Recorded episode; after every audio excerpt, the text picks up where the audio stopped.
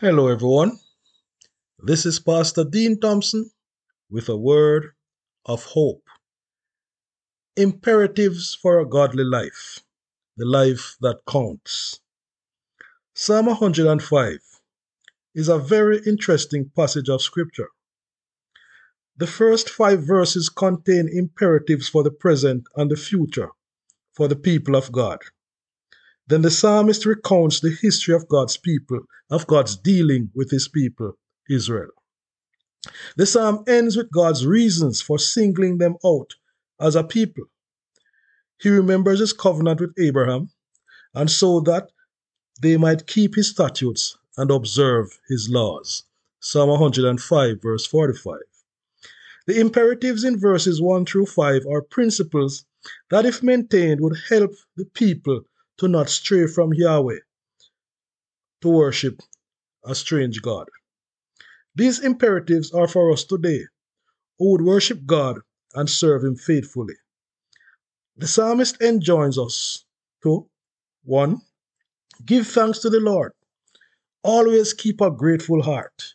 Be thankful to God always in every situation. 2. Call upon His name. There is power in the name of the Lord. But this power is only accessible to the one who puts his trust in Him, who maintains a true relationship with God. 3. Make known His deeds among the peoples. Share your testimony. What has God done in your life? What has been your experience with Him? Share that with others.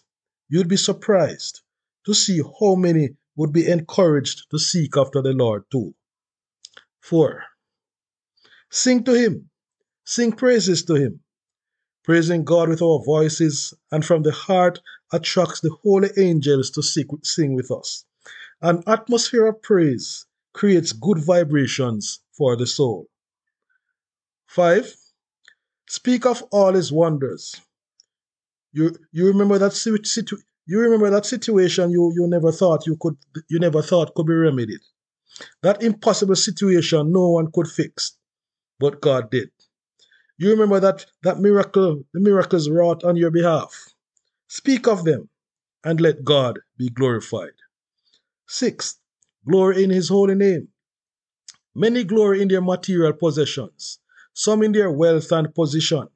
Some even glory in the number of reputable persons they know or who know them. But let your glory be in the fact that you know God and he knows you as his faithful servant. 7. Seek the Lord and his strength. Seek his face continually. People who seek after God live to please him. They delight to be in his presence and desire him to be with them always. They order their steps according to his word and they pray regularly to Him. Are you a seeker after God? 8. Remember, never forget His wonders which He has done, His marvels and the words of His mouth. One of the problems of Israel of old was their tendency to forget what God has done for them. Throughout their history, they often forgot where He has brought them from. Forgetfulness led to unfaithfulness, and backsliding. We too must never forget. We must always remember what God has done. Oh God, please help us, your children, to live according to these imperatives found in Psalm 105. Help us to love you with our whole heart, to seek you faithfully, and to live a life that is pleasing to you. Help us to live the life that counts so that, Lord, we will always give you glory and honor and praise. We give you thanks in Jesus' name. Amen. God bless you, my brothers and sisters.